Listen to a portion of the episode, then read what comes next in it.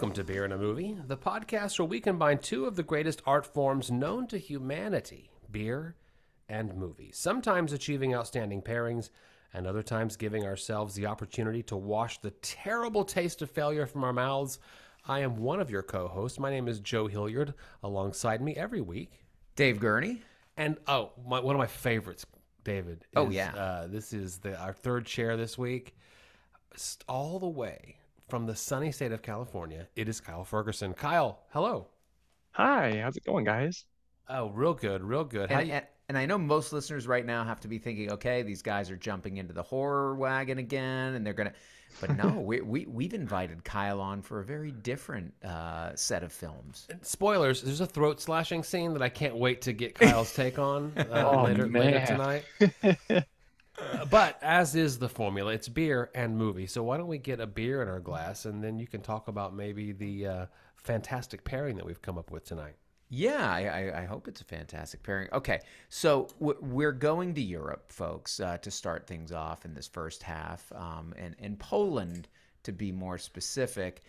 And I've desperately wanted us to get a Polish beer of some sort. Unfortunately, what's available in our market would not allow that. Um, I think probably Kyle had access in California, but we, we down here in South Texas didn't have that.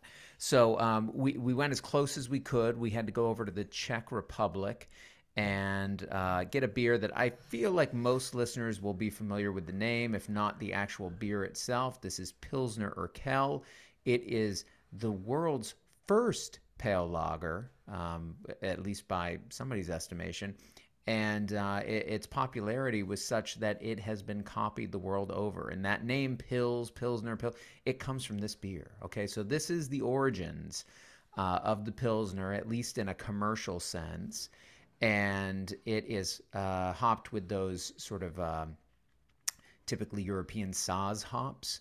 And the, uh, the the key uh, ingredient here in the water being particularly soft. There's there's just elements in play that people prize about this beer. It's one that I've gone to over the years, but we've never done on the podcast before. So it seemed like a great opportunity to get this European classic into our glasses. And given your reinvigorated love affair with the Pilsner of recent note Yeah. here on the show, I'm expecting you to be very excited. Yeah, as long as I don't have like a light struck bottle and I and it's skunky, but it, but it, I think it was good. And I went back in into the uh, the back recesses of the shelf to grab uh, mine, so that not even the store lights, I think, were getting it too much. Kyle, you have the uh, VIP third chair chat with us, so I know you were able to procure this uh, where even where you live. Oh yeah, and this this was uh from the local Bevmo, um, but unfortunately was sitting out at room temperature, and there was but one case lone at the front of the shelf. So as far as like light struckness, I'll have to uh taste it and find out. Well, let's let, let's hope we have a pleasant experience. At the very least, we're getting a little European Mm-hmm. uh, something in our glasses because this Polish film that we're going to be talking to, about, Joe, um, it, it, it's kind of it's it's been on a lot of critics' lists coming out of 2022. Yeah. Um, it's one that was on our radar and we wanted to see, and actually we're trying to maybe see before we got to our Bammies episode, but uh, it, it didn't arrive on streaming until just about a week ago. Yeah, I got it on Amazon Prime for six bucks. Yeah. Uh, this is Jerzy Skolimowski's. Help me with that. Say say that better than me. I mean, I don't know. Skolimowski. Okay. He is a very noted minimalist Polish director, of which I have absolutely no experience uh, with any of his films. Uh, I'm sad to say. Uh, that is a hole that is being filled tonight. This is E.O. Uh, the letter E, the letter O. That is the name of a donkey. And we are following the life of this donkey who was born at a Polish circus. We see a kind of trippy circus performance in the opening credits where he and his uh, handler, uh, I think her na- her stage name is Samantha. Uh, I think I have that right. Uh, That was Cassandra. that's what I thought. I thought- Yeah, I there you go. Yeah, There it kind of rhymes. Uh, they are doing their act, and then in short order, we learned that two things are happening. Number one, the Polish kind of public is is against kind of protesting against the use of live animals in kind of circus acts, and the circus has maybe gone bankrupt. So all of a sudden, all of the animals are repossessed, so to speak, and sent off, which of course Cassandra, is that what we said? Uh, is not very happy about. But now EO, our protagonist, is sent to a horse farm and he escapes from there. And then he goes on a journey across Poland, which is a mixture of what he's up to, what the humans that he encounters are up to, and then some very kind of experimental, uh, mood based filmmaking that is very difficult to describe uh, uh, sometimes Yeah. This is a okay, so you're thinking like uh, the incredible journey or you're thinking some kind of disney film where the animal is is been taken or or is not with their owner and has to go across the country to find them that's Homeward not, Bound. Yeah, there you go. that's not what we're up to at all here in fact i would say that young children looking for that kind of experience shouldn't even maybe be seeing this film because there is brutal violence there is hope but there is also a lot of animal brutality as we encounter humans that both help EO on his journey but harm EO while on his journey. Uh, set pieces, he stumbles into a, a football, soccer game. He then becomes the mascot of the team for one night after they win a game. But then the hooligans uh, from the opposing side take their wrath about the loss of the game out on EO. He uh, is, like I said, at this horse farm. Uh, his old owner comes to visit him to give him a birthday muffin. And then, kind of the only humanizing of him, anthrop- anthropomorphizing of him, is he breaks out. And we think, oh, he's, he is going after that owner. He's going to find that girl. That's going to be the last scene. That is not the last scene of this movie. No. This movie is beautiful. This movie is slow. This movie is uh, telling us something about how we treat animals as a culture, as a society, as individuals. And the movie's just damn beautiful. Well, you've said a lot there, Joe. That that was that that that may And rank now we get into with- spoilers. I, I'm going to suggest people see this movie. How's that? Yeah. But we cannot discuss this movie without spoilers. It, it can't be done. Yeah, I mean, I th- I, th- I think it, it is such a unique kind of film. Um, though though it's done in homage to a film that that has a very similar kind of concept to it, um, which maybe we can talk about. Uh, but but I agree. I mean, I think that th- this is a film that. You know, if, if you if you describe it in too simple a way, it, it really does sound like it, it would be sort of a, a Disney uh, animal rescue kind of movie, or you know, or animal uh, you know overcoming adversity, you know, the Homeward Bound uh, type movie, and that's not what it is. Um, so it, it's doing something different, and I think, as you said, Joe, as much as it's about this donkey, it's really just as much, if not more, about how humans treat this donkey and how humans behave around this donkey and but then also the, the kind of natural world surrounding the donkey Yeah. and maybe this kind of you know From his point of view. yeah from his point of view but then also we get these interesting um interesting segments where we're sort of freed from being tethered to an animal or a human and we're kind of like flying through the air i mean there's those shots where we're just kind of like you know moving along a river or in through the woods and and Across a beautiful snow-capped mountain. and as much as I do like this film, I, I like the film. Um, I, I- I think whenever a film tries to do something this different and ambitious, it's going to get a lot of points for me. I did find myself scratching my head more often than I n- would normally do, even in an art film. Uh, w- for me, I'm just saying me. Uh, and the, and there were some times where I was wondering, well, what is what what's going on now? That I don't know that that's a mark of its failings or me needing to return to it and think some more about it. But th- there were certainly moments where I felt like I want to understand how this connects back to this animal or the people around it, and and I wasn't always getting that. The use of the colors sometimes, you know, Yeah. that red is this kind of recurring motif throughout it. Um, and you were saying like that opening sequence is kind of trippy because you're at this circus, but it's totally bathed in red light. Um, and th- there's like sort of a strobing quick effect yeah, strobe. th- going on, and I'm and I'm not sure what that all meant. But anyway, I, you know, so so I'm saying really interesting film some questions in my mind about what was motivating some of these decisions, but um, but I don't know, so something different, and I have to give it a ton of credit for doing something outside the box. I can't wait to get Kyle's take, but let's quickly say that it won the Cannes Film Festival uh, Jury Prize. It is nominated for Academy Award for Best International Feature, and those proceedings occur this Sunday, and I'm kind of rooting for EO, as I was during the entire movie. Yeah. Kyle, we asked you to do a non-horror film with us this week. You eagerly took our bait. What did you think? Our bait. Uh, well, for one, I am glad that you guys decided to get your token vegan's perspective on this movie about That's right. uh, That we're all about treating tokens. That's right. horribly. We can ask Harold, but he cooks meat. Uh, who's our vegan? Oh, yeah, Kyle, of course. Who who wouldn't want to eat horse salami? Um, because that's a that's a thing I wouldn't think I had uh, would hear before I died that people were Yeah. just gonna make salami out of horses. Um, I I loved this movie. Um, I understand what you're saying, David, about like kind of the especially the red scenes, a lot of kind of the random random not not random but um kind of the the disconnected shots of red of the forest and everything Mhm. the one that kind of threw me off the most Yeah. um, was actually the one with kind of the robot. The Uh, robot dog. drone? yes. Yeah, that was kind of a four legged robot that I believe it was when that uh, soccer team roughs him up and kind of leaves him for dead in the field. Yeah. I'm, I'm pretty sure it was I right you're after right, that. Yeah. Yeah, it was. And now this is when I- he was on the brink of death.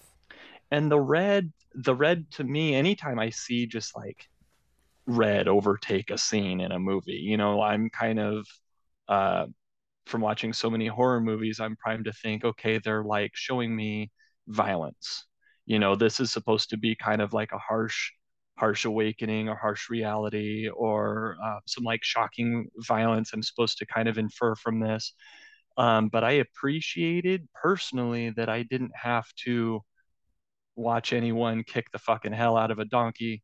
You know, it was kind of you you see them approach him, then the camera kind of pans up so the they're like sticks and whatever they're hitting him with Well, we're yeah, we're kind getting of coming down on the camera POV instead Right, of on a donkey.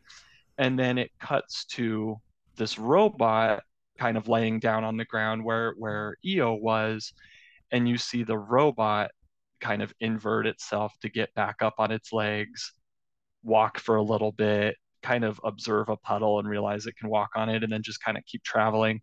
And I I, I don't know, like the it being a robot threw me off for a second until I started thinking more about how that's how probably most people see a donkey, Mhm. not really as a living thing, but just the the machine that A pulls beast my of burden. cart. Yeah, like you're this this is a living thing though, and I guess it's supposed to kind of uh for for me personally, it's su- supposed to kind of tie your mind to, oh well, you're not used to maybe empathizing with a donkey, so let's give you the robot that you can uh more easily like project your your feelings onto. You know, you you recognize the the robot doing those things is just the machine to do your work Mhm. um, and then cutting it straight back to no this was a this was a wounded living thing yeah. you know so that's that's kind of where where that came from for for me Yeah. I think that's a good I think that's a, a good uh, reading of that sequence. I think it makes as much sense as anything. Because it really is the most uh, obscure thought given. Otherwise, I think the film is very straightforward. It is how do we as humans treat sentient being sentient beings of, of, of animals? Yeah. I asked you before the podcast, Kyle, because I just didn't know if you have a pet. Uh, I meet Ramona at the door, David, every time we come over to record. Yeah. You know, I've got She, she's Shen. shown up on the podcast. I've talked on the podcast, and I probably will in after hours today about other animals, livestock animals that I have a- at my house, um, because this movie made me think hard Mm-hmm. about how we treat the sentient beings that we share this earth with. And that's the point of the movie. I, there's a title card, or rather a credit card, that says the purpose of this film is I'm paraphrasing is to show how much we love animals and no animals were harmed in the making of this film. And EO is such a lovable little donkey. You know, we see him, we see his uh, close ups of his eyes, of his fur, of his mane, of his tail. Uh, we see different people treat him as a beast of burden. The carnival owner, who is going to whip on him Yeah. to get him going. The Cassandra, his his love of his life, if you will, who nuzzles him gently at night on the fire and gives him carrots and a carrot muffin every year on his birthday. Say, "Don't you dare strike the animal!" And then as he is taken from his home and then put in these different scenarios, one after the other after the other, you see the empathetic character, the son-in-law uh, or the stepson of that amazing scene that comes later in the film. Right. That says, "Hey, you want to come home with me?" Uh, you see someone, as you say, Kyle. Uh, yeah, we're making we're we're transferring horses to the salami factory. Let's just throw this donkey on there. You know, we'll, we'll get some more money for. Uh, in other words, the what are we? How are we treating this animal? We're treating it as a asset to be sold for meat. We're treating it as a beast of burden to literally carry our things. We're treating it as a friend. We're treating it as um, uh, several people treat him as a friend. How do you line up with when you see uh, the the soccer team? Oh my God, it's a donkey! It Right. becomes the mascot that causes us to win the game. No, it becomes the subject of our brutality because we lost the game Right. it opens up interesting conversations in a very artful and cinematic way. And I, I, I liked this movie very, very much. I can tell. A Terrence Malick, like a, like a, what is life and what are these beings and how do we treat them? But there's so little dialogue in the film. It's all done with pictures uh, and emotion. Yeah. This movie's a success. Yeah, well, and and again, I think whenever a film comes along, and, and uh, as you say, like with very little dialogue, um, really relying on the language of cinema in some pretty interesting ways, um, b- brings across a story that I think would be very hard to tell i- i- with the written word. Even us speaking about it here, I don't think we're doing it, you know, full service. It, it really is one of those films that you just kind of have to experience Yeah, without a doubt. to see w- what it's bringing to the screen. uh, one of my favorite things about it is the uh, expressiveness of the donkey in its lack of expressiveness. Um, I think there's but one time they like put a fake teardrop on its eye. You know, I think that only happens one single time in the movie, but the the rest of the time, you know, you see some horrific shit happen. Let's say um the scene where he unfortunately ends up uh, pulling a cart around at uh, what looks like a fur farm. yeah. They've got a bunch of foxes and other kind of small critters in cages, and some guys, gra- you know, opens a cage and you hear zap, zap, zap, and just howling of creatures in the background. And thank God we don't have to see any of this, but we're hearing this like animals in pain, Yeah. electrocutions, a guy kind of yelling in the back and grunting because he's just doing his work. But the whole time we're looking straight into this donkey's kind of un- unblinking eyes, and they're so just wide and black, and you can just kind of project whatever you're feeling onto it to where I can feel people uh maybe less empathetic to animals or not animal lovers not really being able to take away as much from this movie as us perhaps because uh they're not they're not projecting onto the donkey as much instead of instead instead of projecting what you feel onto the blank face of the donkey they're like well the, the donkey's just standing there Yeah. well well yes but what would you expect the donkey to do Right. you know Right. like i uh, when you're you're seeing him and for for me uh you know especially in that scene you know like it it seems like he's like i i can't help you know i'm i'm just here i don't have the p- power to change anything around me he's very much just kind of go with the flow wherever life takes him next and and it reminded me very much in a way I feel like I keep talking about this movie, but it, it reminded me of Come and See in a yes, way. You've mentioned that. Yeah. Um, where uh, for anybody that doesn't know, it's essentially a, a kid gets wrapped up following uh, resistance fighters on like the eastern front of World War II. And so it's like seeing horrific horrors of war cut to this kid's shocked face as he just is kind of taking it all in and and you're kind of experiencing everything through his eyes. It's kind of the same thing, but with animal cruelty through the eyes of a donkey instead yeah. of like human cruelty through the eyes of a child. It's right. it's very very similar for me. Yeah. Yes, and, and and we see humans being cruel to one another too a little bit here in the film. We have to talk about that throat slashing scene. We have to talk about it because it.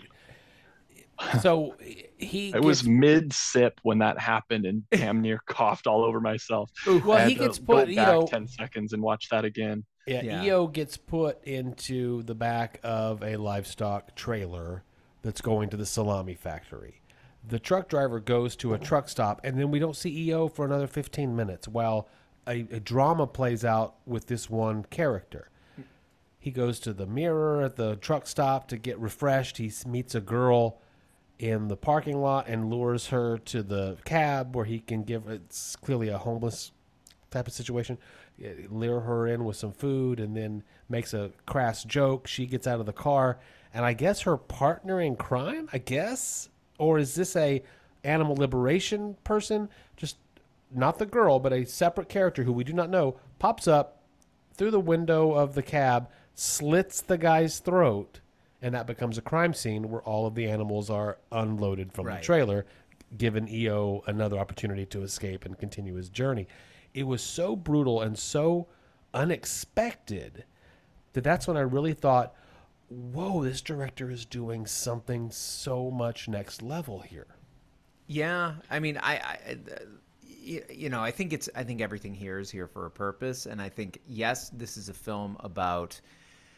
Um, it's it's a film about humans. It's a film about how humans treat and are either, or or sometimes are oblivious to animals, and other times you know use and abuse them, and other times you know, but it's also about how humans treat each other. And I think the callous kind of dismissal there. I mean, both the, everything, you know, even before that, the crass joke that he makes felt like a bit of brutality in there, right? Because you know, even if he's a well-meaning person, like those that kind of joke and that kind of situation is is very uh, unsettling and very, you know, to it, you know, because basically he's saying like, okay, now we're gonna fuck, right? And he's I just giving you, her I some, food. some food. Right, exactly. And you know, again, he he wants to play it off as a joke, but was it really? And even if it was, you know, how does a joke like that land when you're talking to somebody who's homeless in a precarious situation? you know, scrounging for whatever they can get at a truck stop, presumably. But then you get this added layer of like, well, maybe they were actually in on something where they were trying to pull something over on the truck driver. You know, it's just the layers of it, it really humans are terrible. That's you know like what, what I think uh, w- one of the messages here. Now, again, there are glimpses of. I mean, Cassandra. Sure. Obviously, there there's some wholesomeness there. I think her her love for EO seems genuine. Um, Mateo, I think, has no ill purpose. The the guy that, that finds him. Yeah, no, uh, the guy that finds him after he's uh, offloaded and takes him to his uh, stepmother's house. Uh, and then another family drama unfolds that has a weird incestual sexuality to it with EO off screen not having anything to do with any of that. Right. Right. It, this movie is so deep and layered and interesting. That that scene that you just mentioned is actually the the one thing not not that I not that I disliked, but the one thing I didn't absolutely love about this movie was that one scene um, with the guy talking to his stepmother, and it gets a little weird and sexual.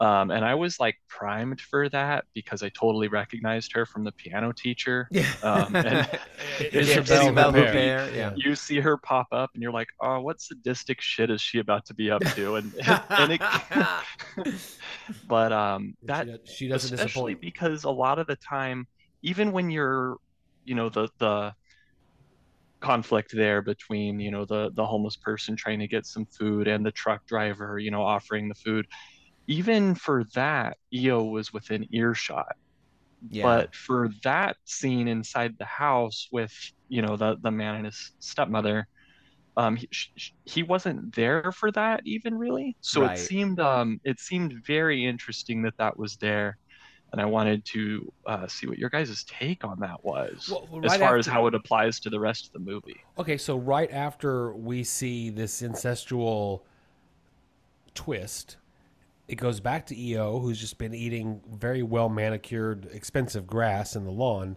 and then those doors to the, the gate to the manor open up mysteriously mm-hmm. so that EO can leave and, and continue on with his journey.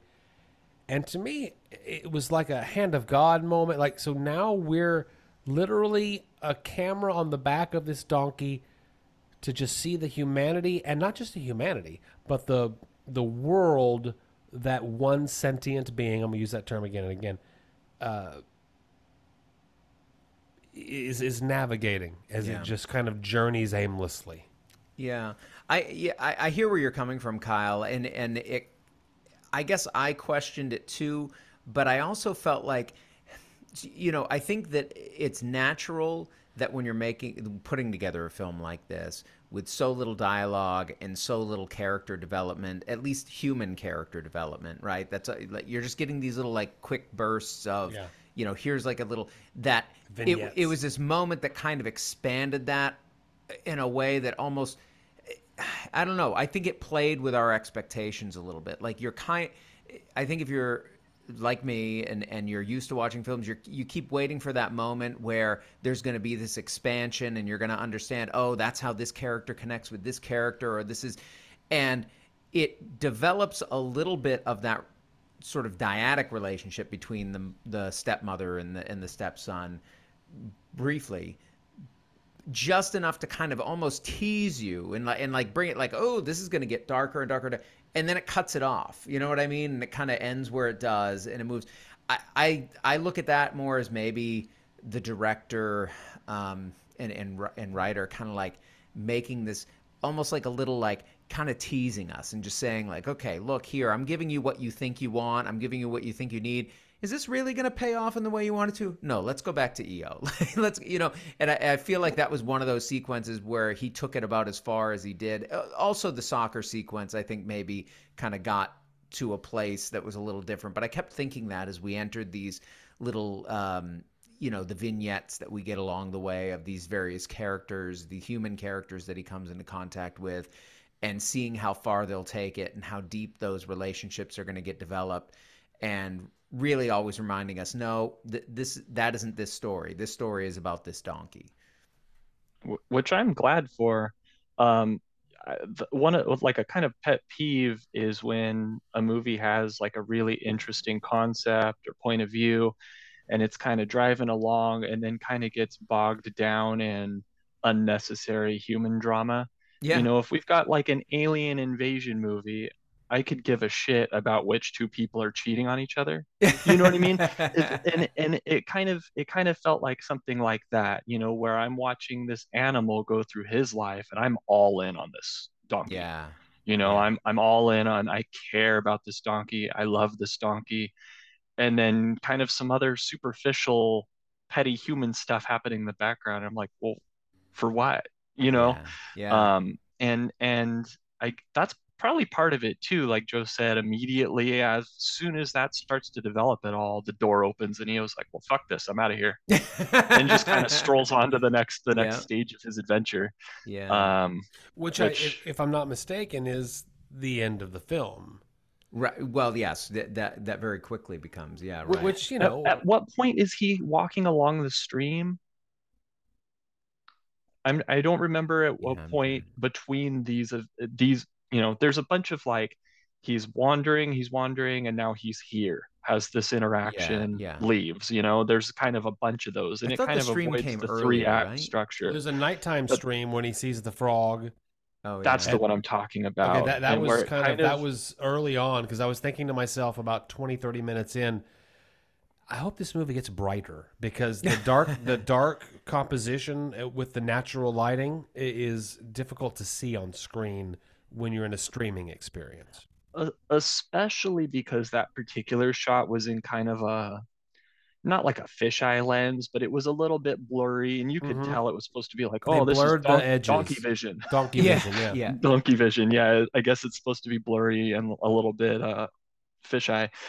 Um, but wa- watching him kind of follow a frog along and then look up and there's an owl Yeah. and there's a there's a spider just doing its thing and that you know as much as i'm vegan i do have a fear of spiders. And that's kind of another thing where where even me not eating meat not partaking in any of that um do i value a spider's life the same as even a donkey or a frog yeah. uh you know like i i'd have to i don't want to put too much thought into that because that would sound Yeah. like an asshole Well, I, let's I, sh- let's I answer that in should. after hours. I, sh- I morally i morally should value the spider I- just I'm a- as I'm- much I'm you a know I champion mean? for spiders. I do. I do actually like. I, I try to like my with my daughters. Although I'm I'm I, I'm not good with other insects. I mean, in that I will kill other insects with with, with reckless abandon. But Yeah. spiders, I make the point to my my daughters. I'm like, but they're the ones who help us in our fight against the insect kingdom. you and- can bring them outside and let yes, them that's loose. what I That's do. fine Absolutely. you know i i don't need them anywhere near me where i can see them and feel that little tingle like it's po- probably on me um,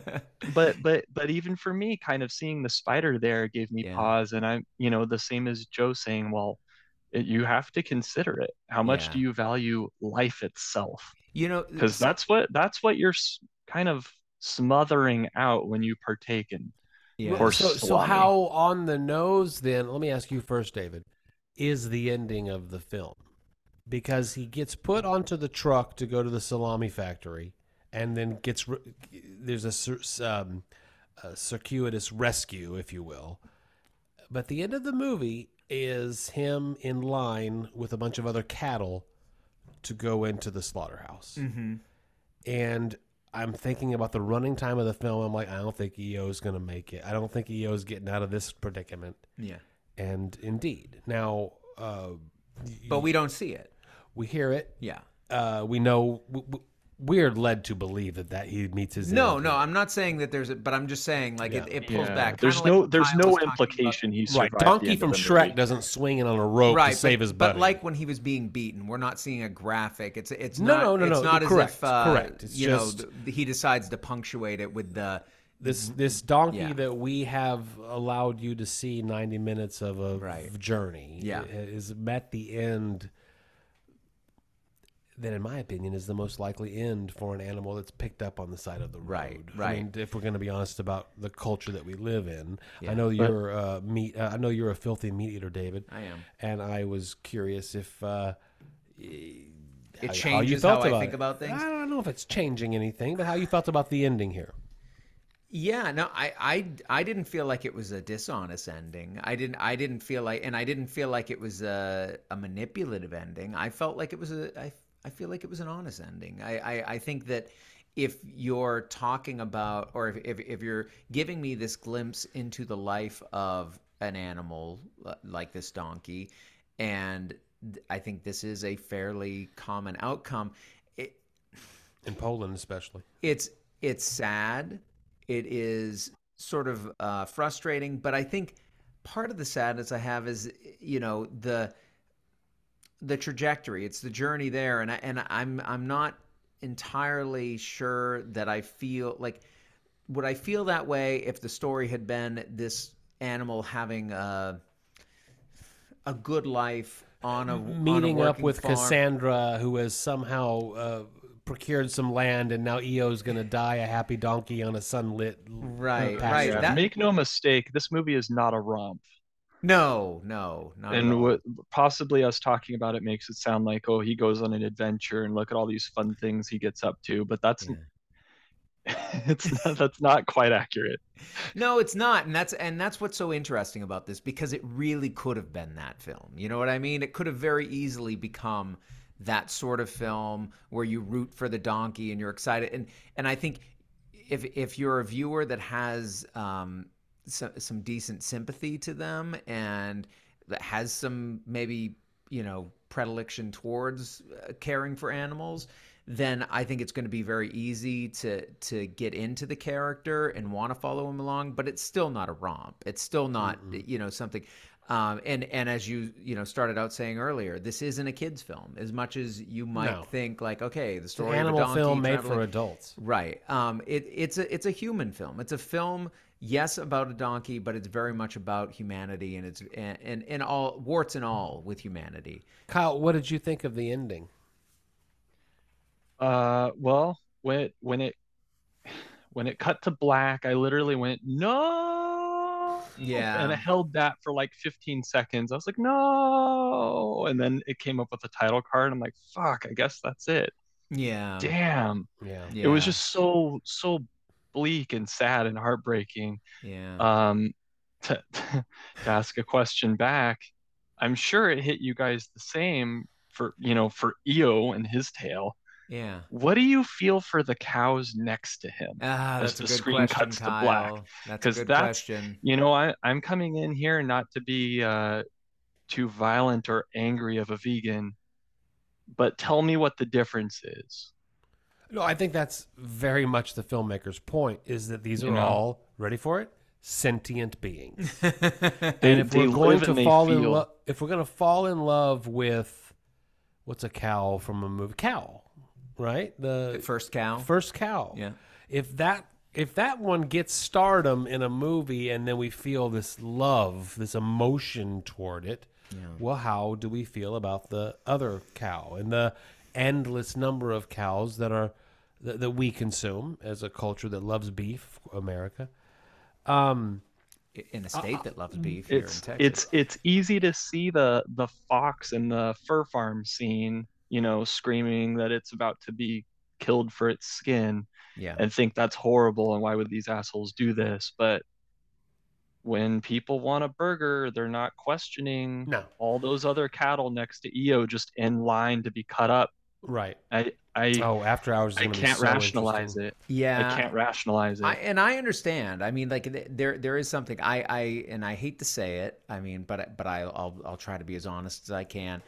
Um, I think that I I think that a, a film like this, I think, is being honest. I think it's doing doing some really important stuff, and and I'm glad that I experienced it. And it's a movie that I'll watch again, and it's a, and it's a movie that will keep me thinking. However and this is such a crass comparison. I can't even believe I'm going to say this, but I watched a movie called Cocaine Bear the week before with a, with bears mauling people, and and the reality of the animal kingdom is that there is violence and that there are carnivorous animals that take down other living beings, and so uh, d- I, I guess on some level, I rationalize it to say that, look, this is part of the natural order of things, part of what allowed us as humans to survive as a species the way that we have and, and to grow and that, you know, like to have the brains we do and all the thing is that we were taking in the nutrition that's available in killed animals. Um, and The- the film so there, there's a cultural and uh, sort of historical element to what we do that I think is natural. I I don't think the film. I think that one of the strengths of the film is that it rarely presents judgment on anything that we've seen. No, I mean, yeah, you, It's it's only harsh truths, and that's it. yeah. Right. I mean, so the violence in the cab of the truck with the guy that pops up and slits that guy's throat, it's a thing that occurs in the movie. It's, Yeah. There's no judgment toward it. The hooligans that beat EO, there's no real judgment. It's just a thing that occurs. Luckily, he's picked up by some veterinarians that have uh, a compassion for healing animals, and he is healed. So, it. I think it's a a lens on various points of humanity with a device that shows you many many things and for that to me that is its strength it's it's like i said a beautiful movie Yeah. Well, we'll talk some more after hours because Yeah, I really am. I, yeah. I, I, I, I think this is it, it opens up and and the fact that a film like this forces us to think about, you know, what what our relationship to the animal kingdom is, and you know other living sentient beings, to use Joe's uh, term. I didn't make here. it up. I know you didn't make it up, but you've trotted it out a lot. Um, trotted. See, that was kind of a pun, right? Ah, Fantastic. Um, that you know, I, I think that that just sort of underscores how important a film this is. So It's yes, really, really good. I I did I did put in like the little like uh, little caveat there that I'm I'm not entirely sold on every single uh, especially decision made in terms of cinematography in the, in the film, but boy am I sold on the concept of the film. And I should mention, I said I was going to, you know, like the the director Jerzy uh, Skolimowski. yeah, you know what? I don't want to shortchange the guy it- because I think it's Skolimowski. Yeah, I think he did a has uh, you know has said that this is essentially a riff or a an homage to uh, Au Hasard Balthazar, which is a really wonderful French film um, that. If, if you haven't seen that one, I think you know if that had been on the Sight and Sound top ten list, that would have been a perfect pairing. Yeah. because it would have been interesting to go back to that one. It's been a few years since I've seen it, but I really enjoyed. Um, I, I actually did get to see that one on the big screen back in the 2000s. It was showing as a revival film uh, when I, when I was visiting New York once, and it really was a highlight of you know my cinema going for for many years. Still to this day, I think of that as really one of the one of my favorite times going to the movies. Um, in that one, I will say the the human characters get developed more, and it becomes a little bit more a story about certain sets of those characters. I like that this film pulled back even further, and I feel like puts the you know the, the glimpses that we have of humanity are even more fleeting in this film. So I'll just put that out there. Uh, we also put into our glass through this segment uh, the Pilsner Urquell from from Czech, the Czech Republic. It's it's not exactly Poland, No. folks. We get it. We're, we're not we're not saying it is, but we're close, close neighbors. A because border. we should say there are some beer scenes in the film. There are, and they were drinking Polish beer. I mean, I actually even stopped it a couple times and was looking at like, okay, what's the label on it? And that's I've one- never been to a ribbon cutting at the Chamber of Commerce before, where after the ribbon cutting, a platter of beers is then Well, presented to the audience, and it should beautiful be that way. pints. Just Yes. beautiful pints, tall. yes, and that's and and I mean that that looked like some good pilsner beer to Yeah. me. Um, you know, because it was nice and golden and uh, translucent, like the beer that we were drinking here tonight. Um, actually, before we even say anything, Kyle, w- what's your feeling about pilsner or Urquell? Please. So I have never had this before. Um, and when I saw the kind of lighter bottle, I was aware that I had to be careful of light struck. Yeah. Um, I don't normally drink things that I have to worry about that with. Yeah. Um, I think the last time was like a Heineken at a wedding or something like that. You know, it was like it, not. Yeah, it was was not my normal my normal choices. Um, Heineken, where skunky is rewarded. Right. And this I feel like um has like a real crisp start. The second half, not even like an aftertaste, like the second half of the flavor, um, to me does kind of have like a like a funk to it um, that I can't really place my finger on what it is. And since I'm not too experienced drinking things that are light struck, I'm not sure if it's necessarily that Mm-hmm. or uh, you know like a specific European e- uh, yeast because Yeah. I or the the specific hops that you were talking about. Yeah. Um, I know like the the Belgians uh, tend to have like kind of a bubble gummy yeastiness yeah, to it. Yeah. And and since I'm not super familiar with with like the light struck effect, I think that might be what I'm getting a little bit here, but I'm not 100%. yeah. Um, that said, it still tastes good. yeah. It's just kind of got a little bit of a funk that, to make it interesting on the back end. That's interesting. It, it, it- that that tells me that there's probably a decent chance that you you have a little bit of that going on with Uh-huh. the beer because the the finish should be fairly kind of Clean. clean itself. Um, you know, bitter, but li- like a but sort of a light, snappy bitterness, um, almost like a, a grassy quality. And I don't want to shortchange the story that you told that there was one case left that was in the middle of the store near the window. I mean, all of that really does matter. It does. I'm seeing a lot more stuff on social media of people like outraged with photographs that they take of, with their phone of a six month old expiration date Yeah. on an IPA Oh, yeah. sitting at That their happens all the time. Yeah. And Yeah, I mean, I- am I not, think an I- I'm not educated trying public- to talk shit on Bevmo in a main feed episode here, but like, I feel like when I when I go there, there'll be, you know, the the sign that says seasonal, and these are supposed to be fresh. We just Sure. got these, you know. Here they are. These are the new seasonal rotations, and a, a lot of them will be, you know, a, a month or two old, sitting at room temperature in kind of a warehouse setting. yeah. with, with know, something like- on the label that says "keep cold." Yes. Keep cold, yeah. Drink Right. fresh. You store it sixty degrees. And I you know what I mean? appreciate I, I appreciate the distribution system and the limitations that it sometimes has. I appreciate the idea that there is limited shelf space and freezer space and cooler space and all that. Not freezer space, but cooler space. But I think that the craft beer audience is getting a lot more educated and saying, "Wait a second, these are just basic manufacturer not not suggestions, but requirements for freshness and taste." Yeah. Yeah, I, th- I think you're right, and, and even though I, I detect a little bit of it in the in the, these bottles that we had uh, here, I, I think that um, it's it's tough because because I think there are a lot of dynamics at play that are keeping beers on the shelf um, longer than they should be, and w- w- maybe we can talk a little more after hours uh, Love to. about some of that. But um, Oh yeah. but nonetheless, I still found this pretty tasty. I did too. I enjoyed it. I It, did too. it all went back. Um, we and- know that Pilsner's your favorite style ever, David. And for me, it is one that I will tolerate most of the time. However, Pilsner Urquell ain't nothing to fuck with. I mean, I mean, it has the reputation that it has for the reasons that it does. Right. It create it, it lives up to the hype. How's that? Just a Yeah. real quick nutshell. This lives up to the hype. There is no cheapness in the glass. It doesn't taste like rice. It doesn't taste like uh, a Miller Lite. You know, it, wh- where they're calling it a pilsner, but it's really just applying a a, a, a, a style to a inexpensive, mass-produced thing.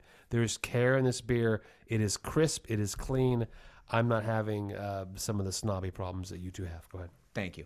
Good. Good. Let, Well, let us I- and let let me say I I'm not saying anything bad about this beer. I'm saying my purchasing of it could have been less Yeah. troubled. Yeah. You know what I mean? I Um. I I will make a point to pick up another pack of this uh, when I see uh, ones that will more likely not have that effect on me. And I think the Bev, Bevmo Give a and second Southern, shot. yeah, the Bev, Bevmo in Southern California needs to take heed of the notion that there is a handsome bald gentleman that might pop into any one of your locations and give some strict quality control and talk about it to a worldwide audience.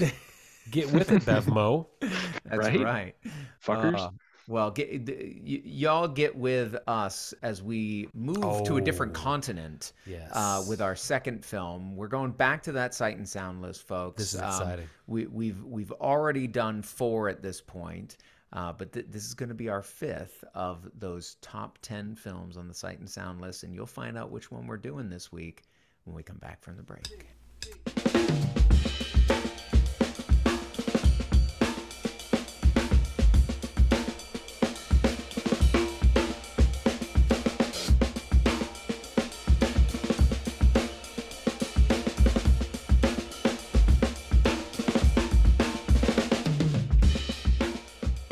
We're back. And we are going to, like I said, travel to a whole different continent here. We're going, we're leaving Europe. Um, we're heading east, and we're going to stop when we've actually gone past, uh, you know, sort of the the mainland of Asia and onto that archipelago that we call Japan, or they call Japan. You know, we have done Rashomon, where we enjoyed a nice rice lager from Japan. We have done Seven Samurai, where we did some uh, uh, sake. Yeah. Uh, we have done whiskey when we a Japanese whiskey when we discussed uh, the movie Onibaba. That's right. But way back, David, way back in episode five, Yeah. we enjoyed a beer from the brewery that we'll be enjoying this evening, which is Hitachino. Nest Yeah. from Japan. We enjoyed their ginger beer, and you t- reminded me that it was a very unpleasant experience. It was. We, we, uh, we I think we were doing it with Isle of Ginger Dogs. ale. Uh, and uh, if I remember, that was when our our former co-host. Actually, we did that with uh, Anomalisa. It was the same episode as Isle of Dogs. So that we we we. Did I have this wrong? no, that's okay. We we may have drank it with Anomalisa and just but had it during the same episode because they were both stop motion anime. So yeah, Right, that- right, right. Um, but uh, nonetheless, I remember specifically that that was one of our first times where the beer just it seemed off. There was something. It had been sitting on the shelf for like five years. We came to realize, um, and that that was when our former co-host Ethan Thompson was with us. And, and you know he may come back as a guest here soon too, but Hope uh, so. and maybe we can tell him that we're we're trying to right the wrong of drinking a really old version of one of their beers. With these, I don't see a date. I, I wish I did. Um, I, I looked, but um, I, I the well, actually, that probably is the date, right? Twenty two five. So that's probably May of last year. Okay, well, we're going back Still to not terrible. Kiuchi Brewery out of Japan. Yeah. Hitachino Nest. This is their white ale. Yes. And uh, we allowed, allowed, we asked Kyle uh, to help us with this Japanese. We wanted to go to Japan on purpose. He said, You know, I don't think you guys have done many white ales on the show. I'd like to see a white ale. So, f- to his credit, here it is. It's the Hitach- Hitachino Nest White Ale from Kiuchi Brewery out of Japan. And it, and it mentions that it's brewed with spices and juice as yeah, well. and it's a 5.5 ABV. Yeah. And w- the distinctive thing about a, a, a white ale or, or a wit beer is that it's using wheat in its base, and, and Yes. instead of that uh, barley malt. It's also uh, bragging on their website of uh, tart flavors of coriander, orange peel, and nutmeg. So Right. let's see. So what in the we get. tradition of the Belgian wit, in that sense. So yeah, I'm gonna pour some into my glass. Uh, you mentioned Sight and Sound. We've mentioned Japan. Yeah. Th- Tie us all together here. So uh, you know we we- we're we're going through that list. Um, as I said, this is going to be our fifth Sight and Sound top ten uh, film that we've covered on the podcast over our many now 237 episodes.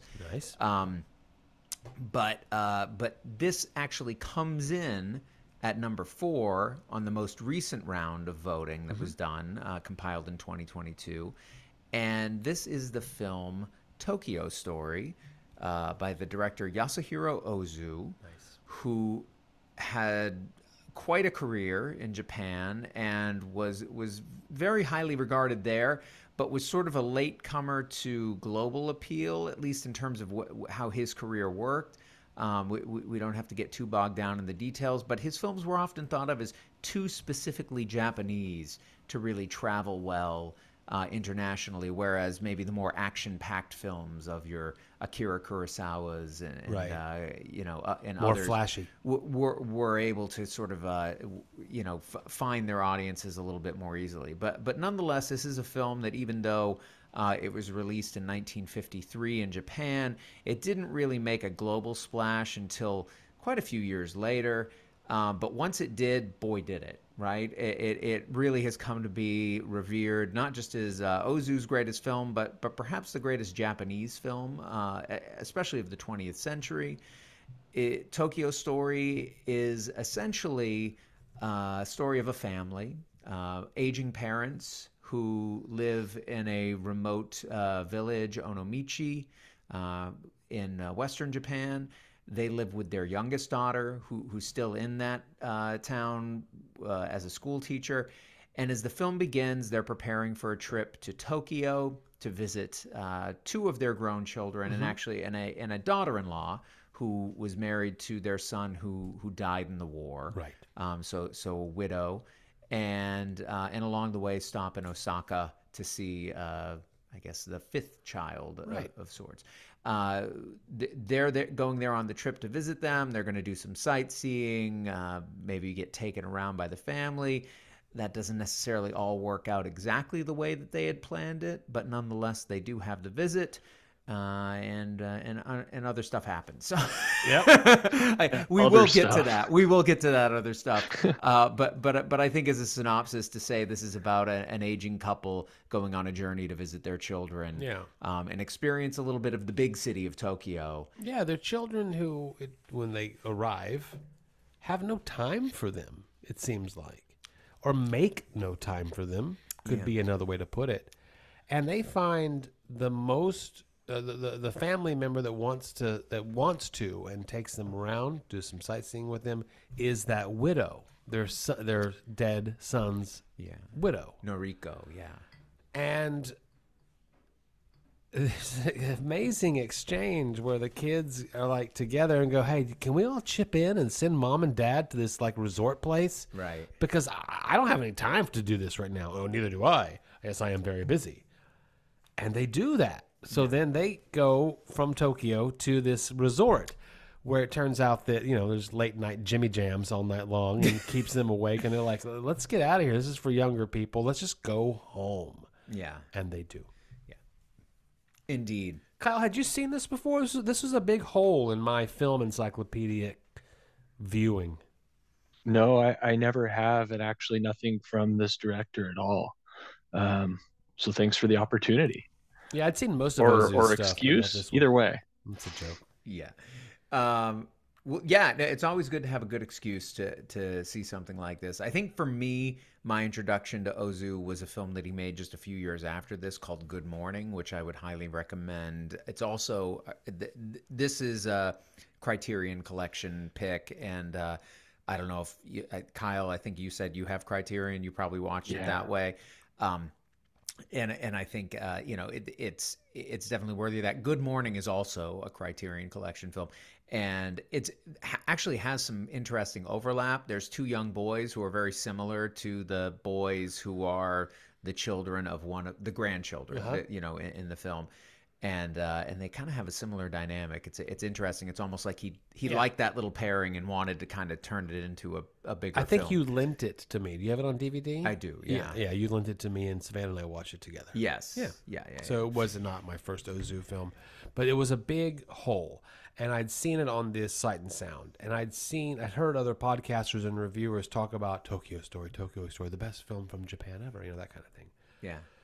Um, I asked the question last week Do you understand why In the Mood for Love is on this Sight and Sound? And I did. Yep. And I do with this one as well. Okay. Um, I, I don't know Kyle as well as as I'd like to, but I know that he has parents, and so do you, David. I do. And are you did? I mean, I'll always have. And I don't know Kyle what your uh, plans are for children. I, I'm not even going to ask because that could be gauche. but I know that most of us will have children. Most of us are going to age and become separate entities from our children, even though they are closely held to us at the beginning of their lives. These were the conversations, Dave, we were having uh, uh, before the podcast tonight. As as my last one at home, blended family, three of them at college. My daughter Savannah appeared on After Hours a few weeks ago. Is about to turn 18 and is about to be a senior in high school. and Is about to be gone, and she's going to go live her life and all the expectations that I have of her or of our relationship today are going to shift and change when that occurs. Mm-hmm. And it's that deeply human thing that we all have in common mm-hmm. that is given to us in 1950. What'd you say, three? yeah. And it is no less true today than it was when this film came out. This film is deeply humanistic because no one should not be able to relate to this.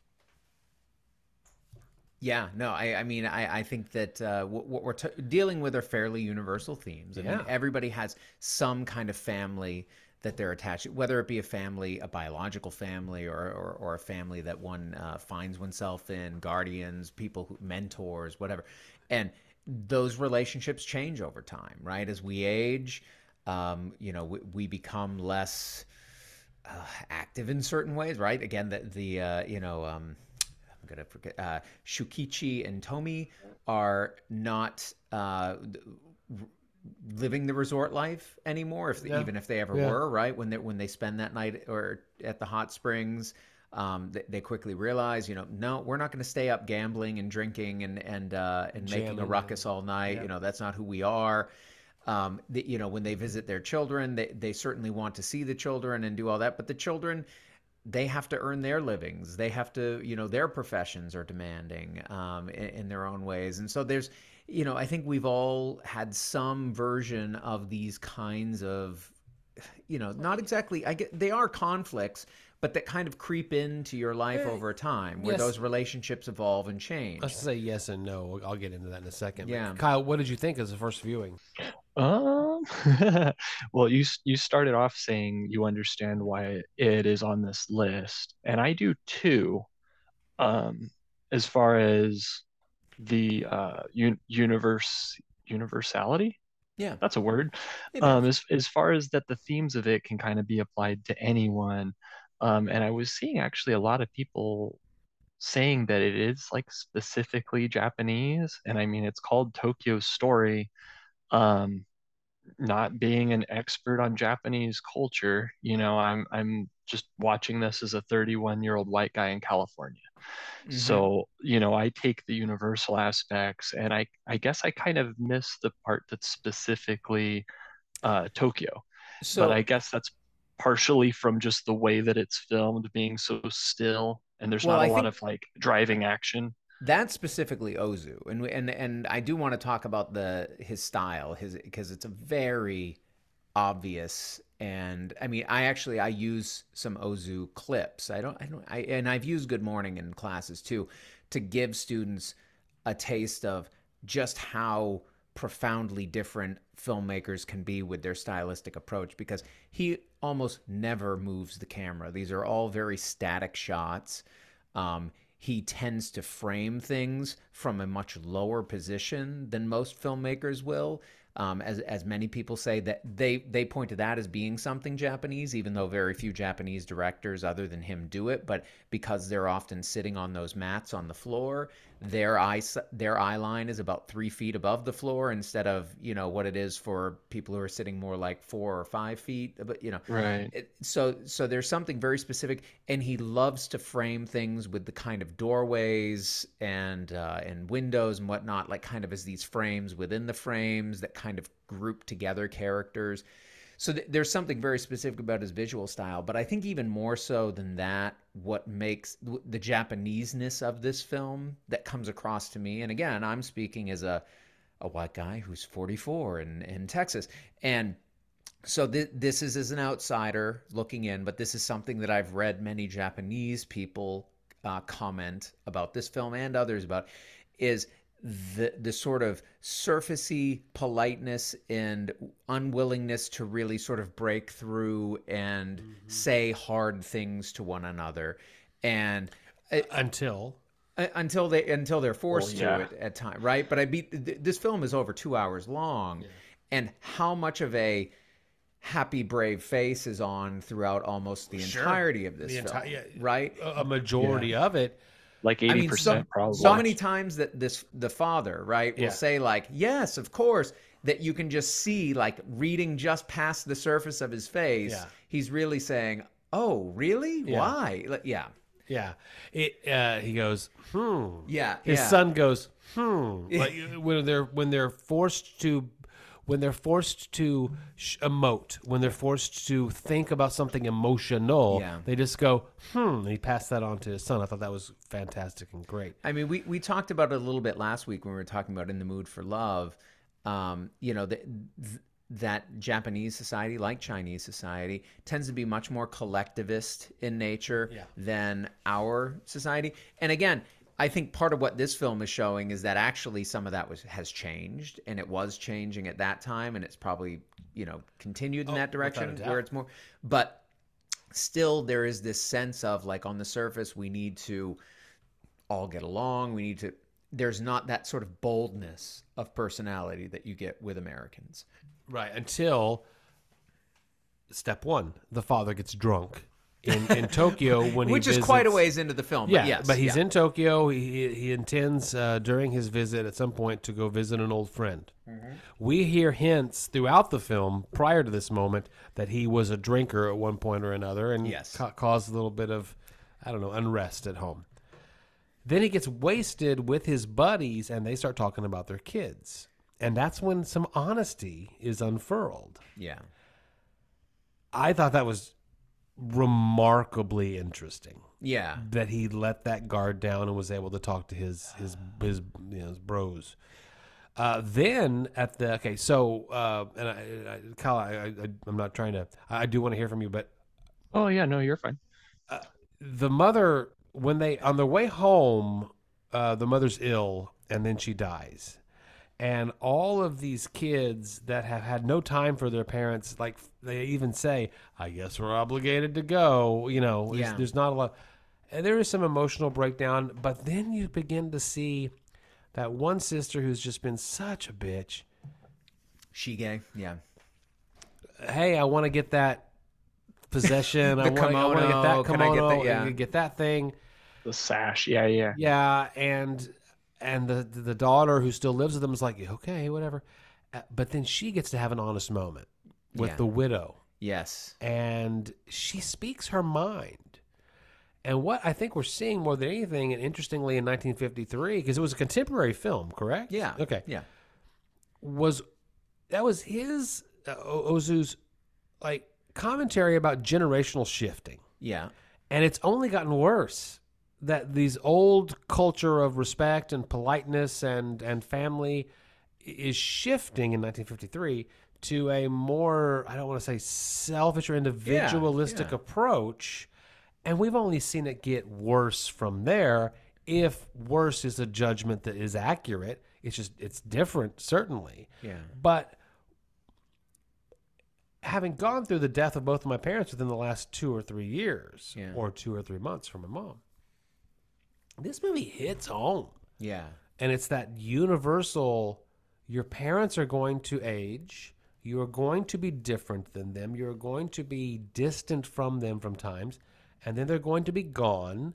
And then you're going to be sitting there saying, as the one son did, I wasn't a good son. Not that I'm doing that, but Yeah. I wasn't a good son. Or I wish that when they were in Tokyo and visiting us, we would have done some things a little bit differently than we did. Yeah. But you can't. What was the quote that the son says? You can't be a good son. You can't honor your parents when they're in their grave. I can't. I can't remember. Yeah. There was. He said That's it a close, yeah.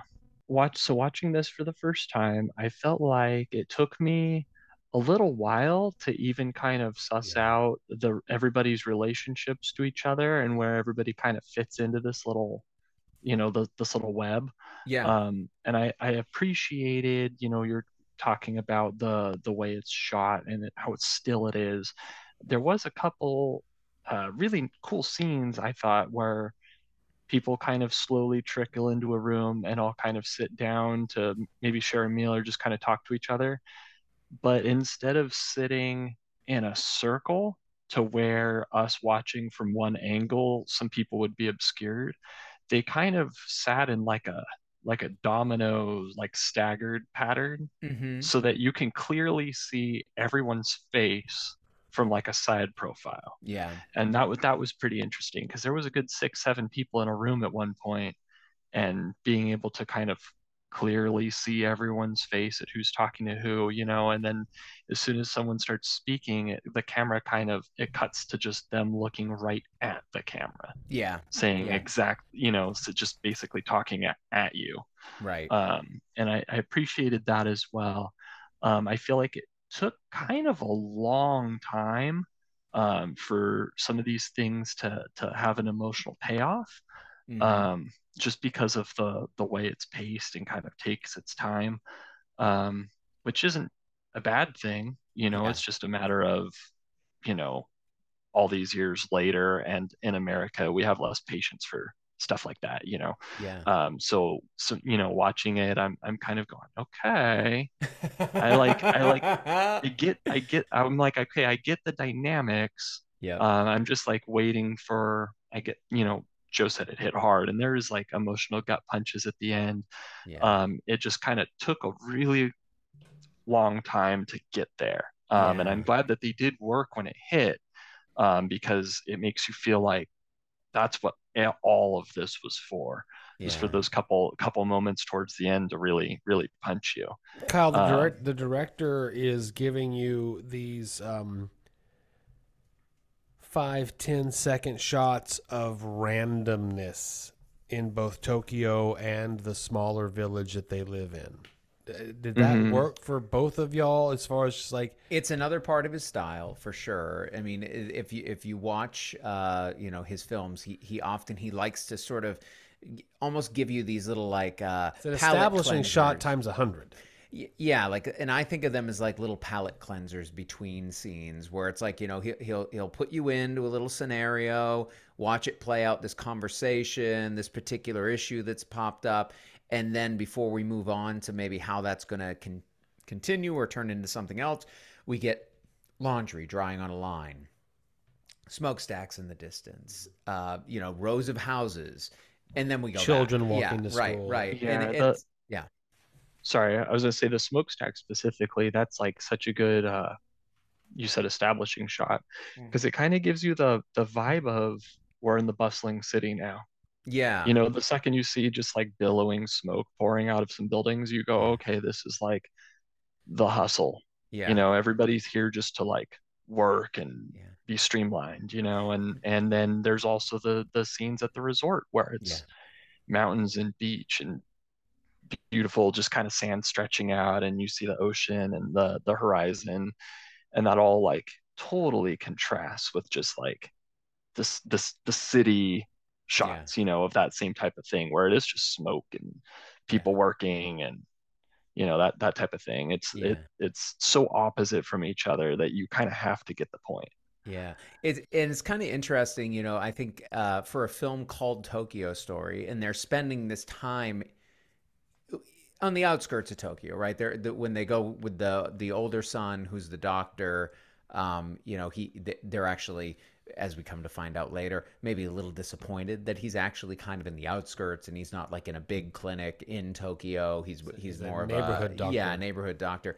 Um, b- but they do get into the city to go sightseeing with Noriko, and we do get you know like some shots of them on the the um, sightseeing bus, right? The, the the tour bus that that has like the With his awesome hat. yes, I, I want that hat. great fashion in in the film. Oh yeah. Um, but and and and some like you know kind of like city sites, and then again in some of those like kind of interstitial establishing shots, um, we we get some glimpses of things that are a little bit more like a cityscape, but they're pretty fleeting. And again, for a film that runs over two hours called Tokyo Story, not a whole lot of it actually is city bound, right? Like we're kind of reminded of it from time to time yeah but but you know a, a lot of it's about how they don't fit there Well, and they're, and they're and not when they leave early because they come back from the resort where they have had the the mother and father have had a conversation of Yeah. like let's let's go home. Yeah.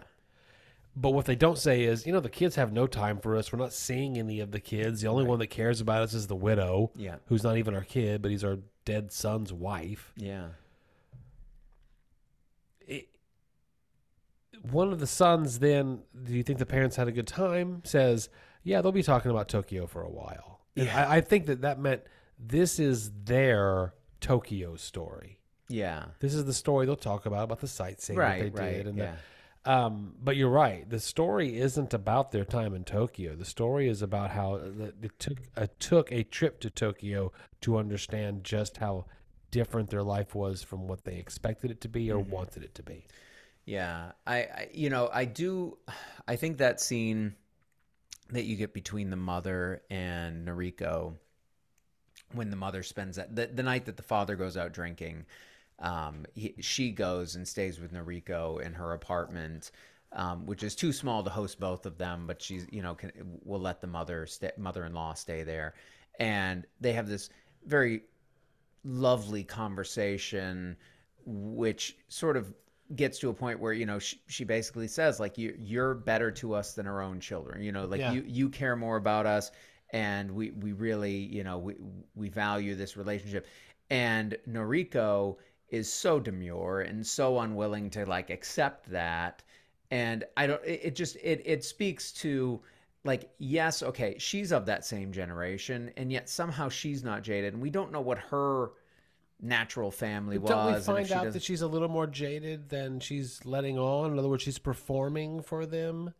Because when the father, okay, so after the mother dies, Yes. And she comes with the rest of the brothers and sisters to Right, visit at the yeah. house for the funeral, and stays longer than any of stays them. longer than any of Yeah. Mm-hmm. them, and the father says, "My wife just just want to let you know, my wife told me how gracious Yeah. of a hostess you are." Yeah, says, and we, you know, my wife also told me that she told you that we want you to marry and move on Yes. with your life and Yeah. don't grieve any longer. She's like, "No, I'm, I'm not, I'm not doing that." yeah She, she was exposing that she's got a life that they don't know about.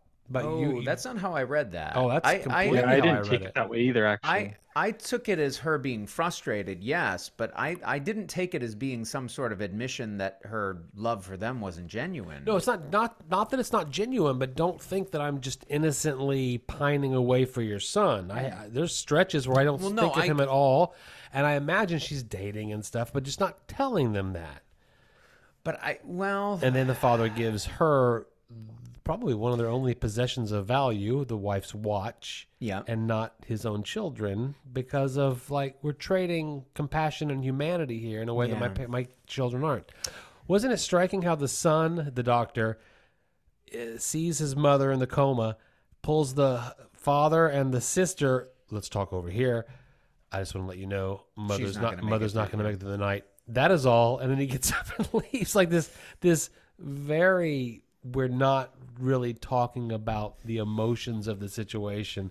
So many scenes like that over and over and over again. yeah, yeah. I mean, Fantastic movie. Yeah, and it, it- just before we leave, totally the, the that final uh, exchange between the father and Noriko. I do. I, I mean, I, I hear where you're coming from, but but I think, and I think there's there is this moment. I think that's part of like the breaking through the surface of the Japanese politeness that you're starting to see there. That she definitely she's so touched by what what's unfolded and how she has been embraced by this man and his wife um, who who were you know like her you know parents-in-law not her natural born parents but um you know but i don't see it as, as as being somehow like oh let me reveal this hidden part of myself to you.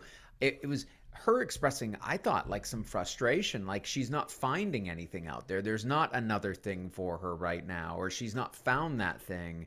And you know and and there's like some heartbreak there. And and and you know again she lost the son but maybe he wasn't the best partner either because you get some sense that maybe he was a little bit of a drinker like his dad Right. hadn't you know I I read some guilt into that too. yeah When she Yeah. was saying she went, there's some times where she goes like a couple weeks without thinking of him once. right And how do you tell, how do you tell your uh, deceased partner's parents that?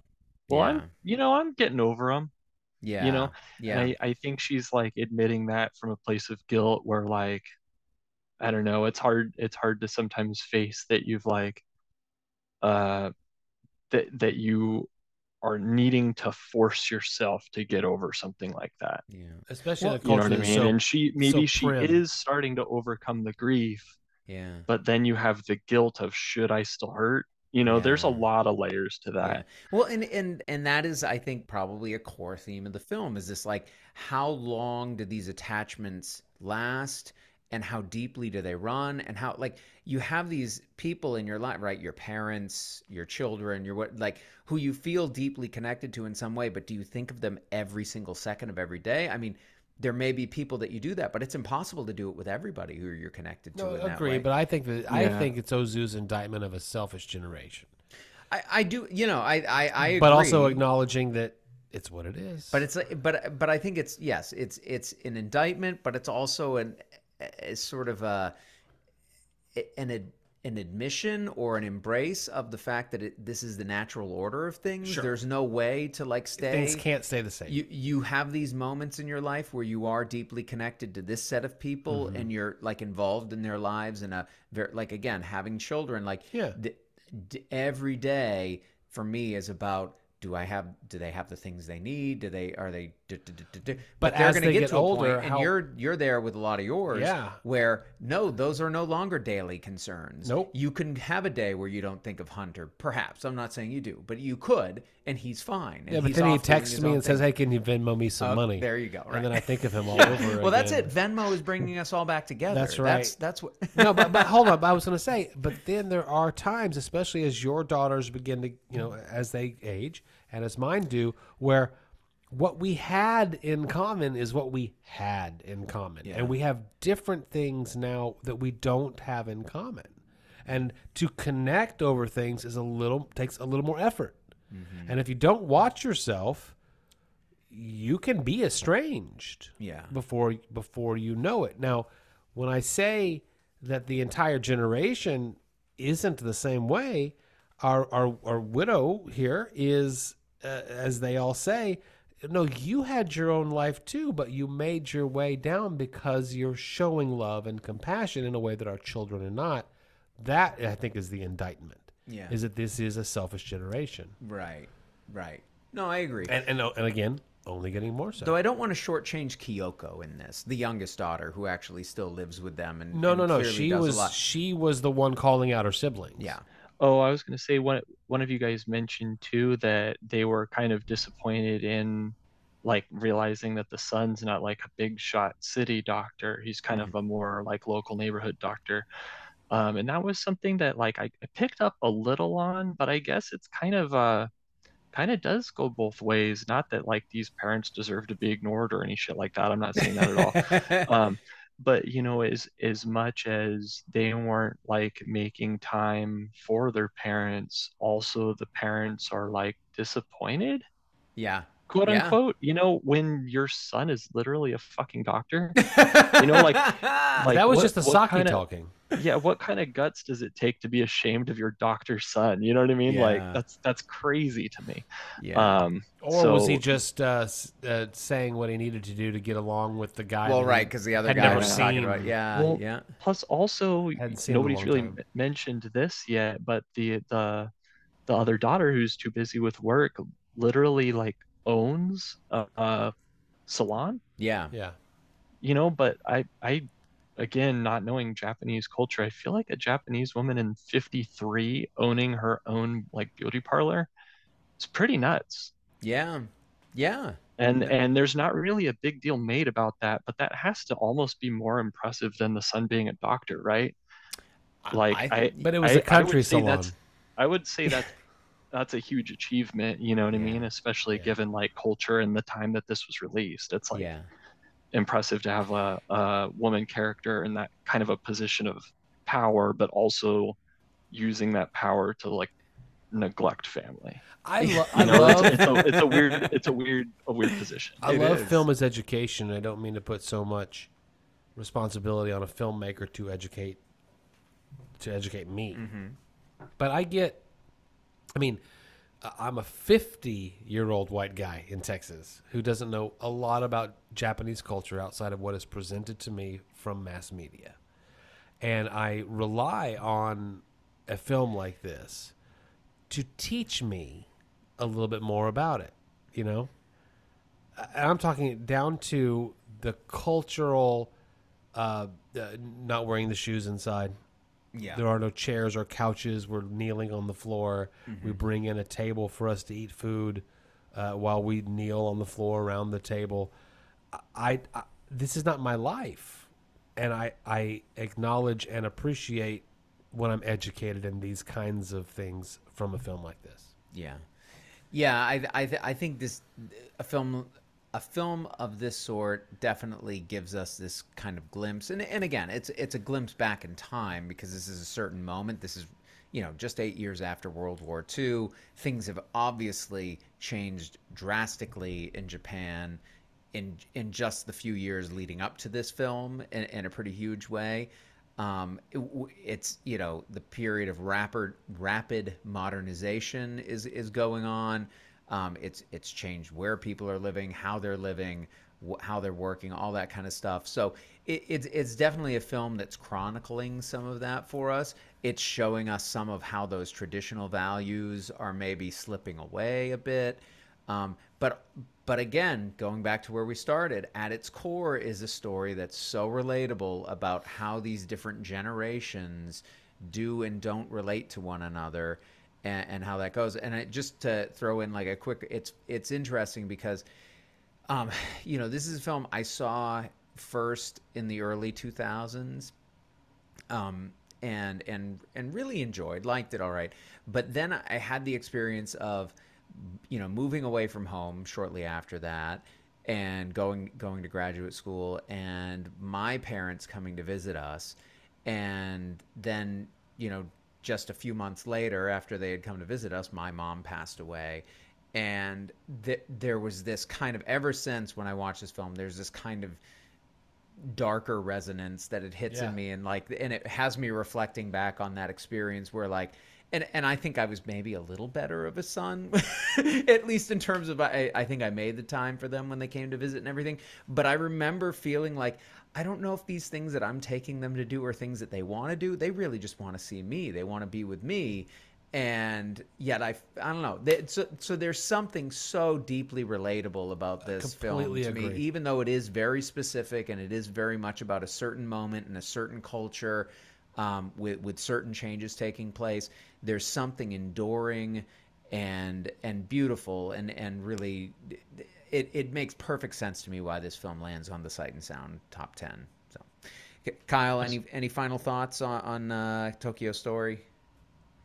Uh, I mean, it's like blasphemous to say, I guess. This is not like my favorite movie by any means, um, but uh, you know, re rewarding by the end.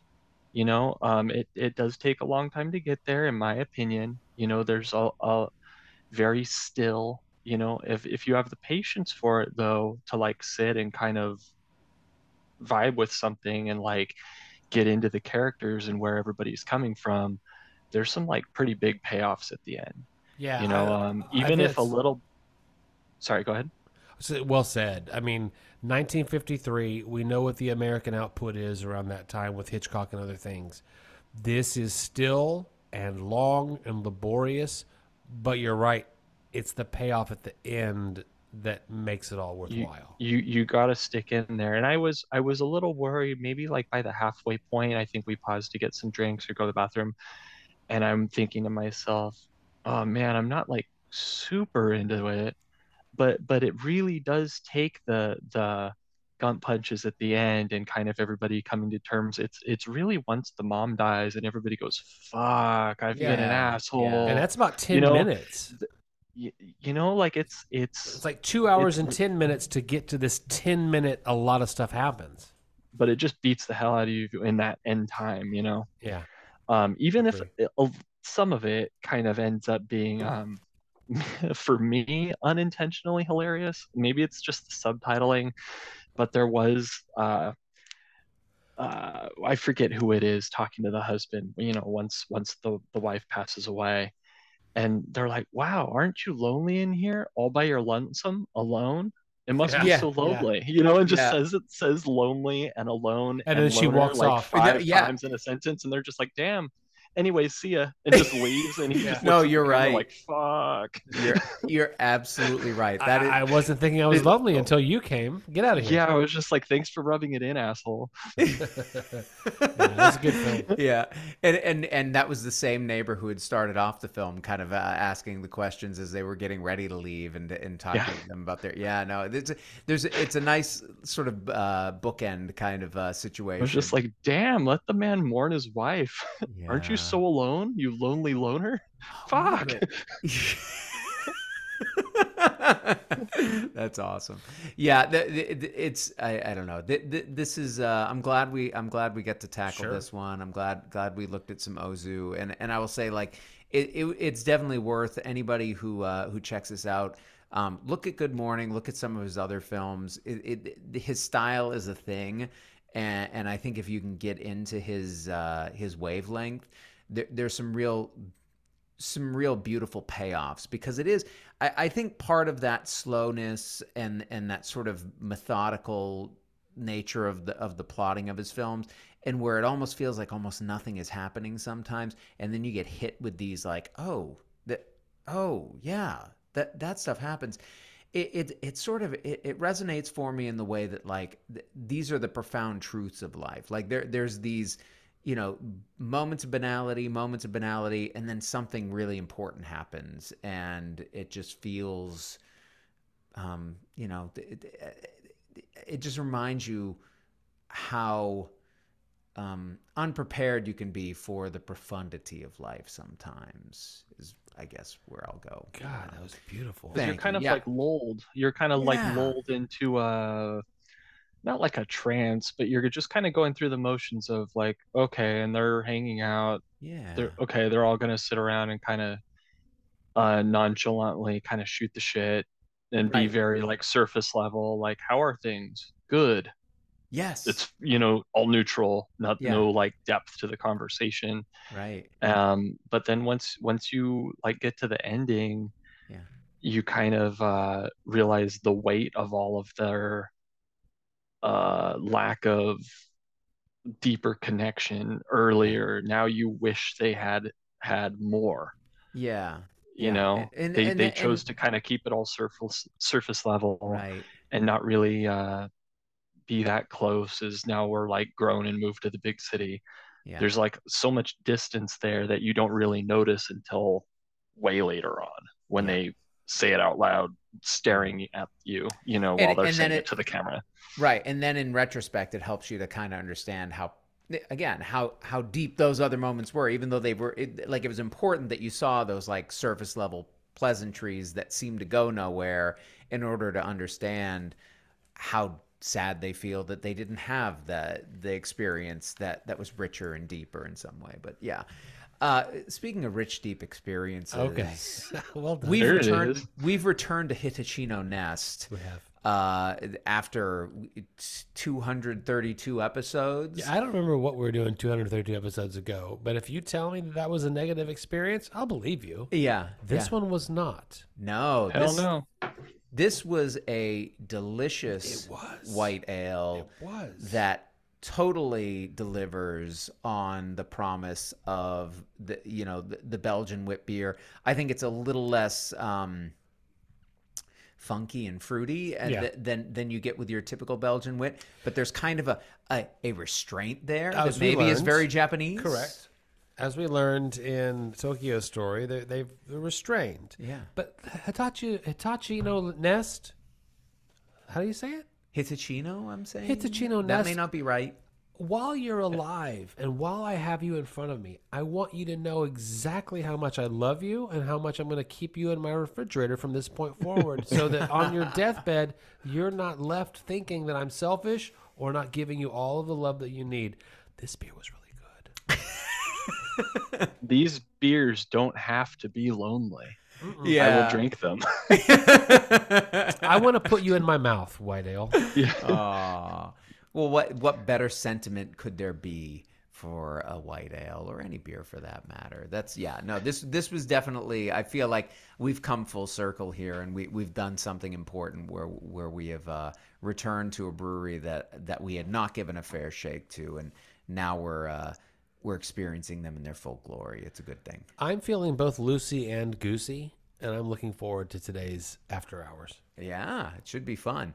Um, Joe, are you going to catch us up on how folks might uh, continue this conversation? If you need me to. I, I'm, I'm just, you know, I mean, I mean, I think what you're alluding to, David, is Yeah. that the conversation does not end now. That the podcast is kind of winding down Yeah. and really only gets uh, started.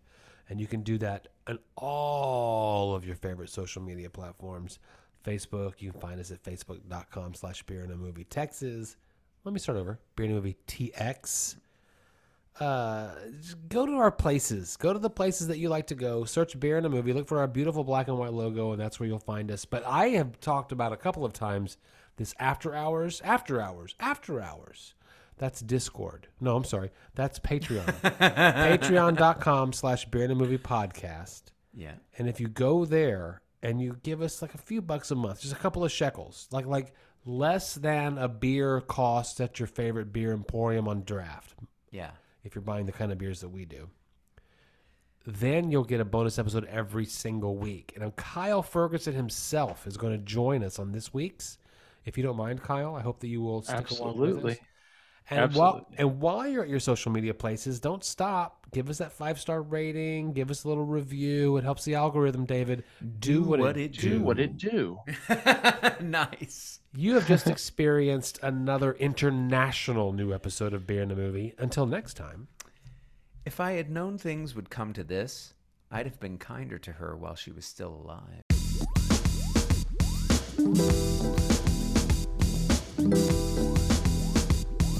Bye.